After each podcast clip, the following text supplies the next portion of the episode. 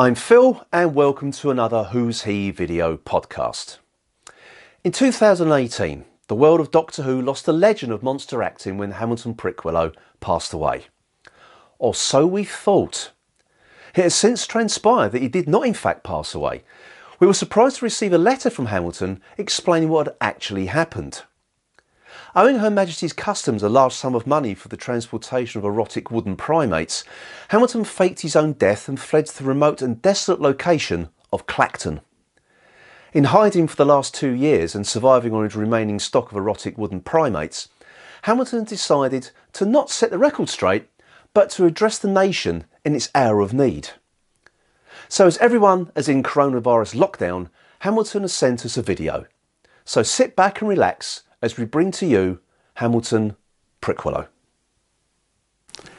Hello, everyone, and thank you to the great chaps at the Who's He podcast for allowing me to use their wonderful show as a platform to announce my return.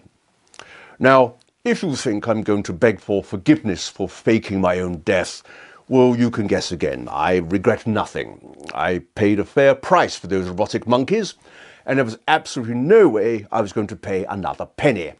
Uh, Peter Miles once tried to make me pay to watch one of his jazz concerts, which I point blank refused to do.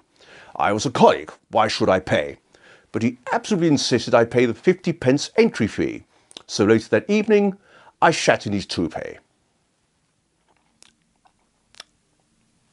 Anyway, my main reason for recording this video is to give everyone a jolly good talking to. As you all know, I am an actor. And as an actor, it is my duty to lecture you, the ordinary people, on how you should be living your lives. And naturally, I should not follow any of my own advice, but it does help me to make me feel superior over you. But these are truly frightening times. An illness has spread across the globe, and it appears there are some of you ignoring the advice to stop going out. Now, this reminds me of the time when I was appearing in the image of the Fendahl. As a monster actor of some stature, and naturally, I was the first to be called upon when any monster role in Doctor Who became available, and this was no exception. Uh, however, on my first day of filming, I was feeling particularly unwell. You see, the night before, I had the fortunate experience once again spending an evening in the company of Tom Baker. Now, our evenings out are legendary and are still talked about at the BBC uh, to this day. On this particular evening, Tom and I decided to pay a visit to a well-known restaurant in Shepherd's Bush called Young Dong, and was a favourite hangout of many an actor working at the BBC. I seem to recall Tom and I overindulging on the menu, and of course, the booze was flowing freely. After finishing off five bottles of bread, we moved on to the Midori.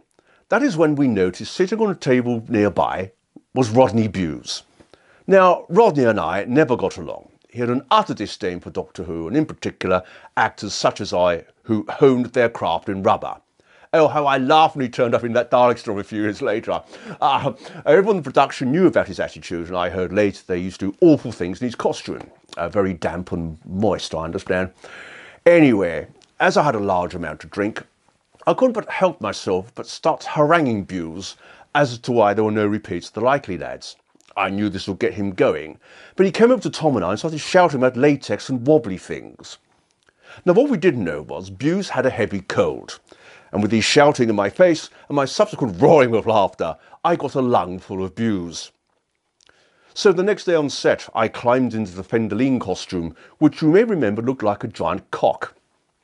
So we started filming, and I began to feel unwell.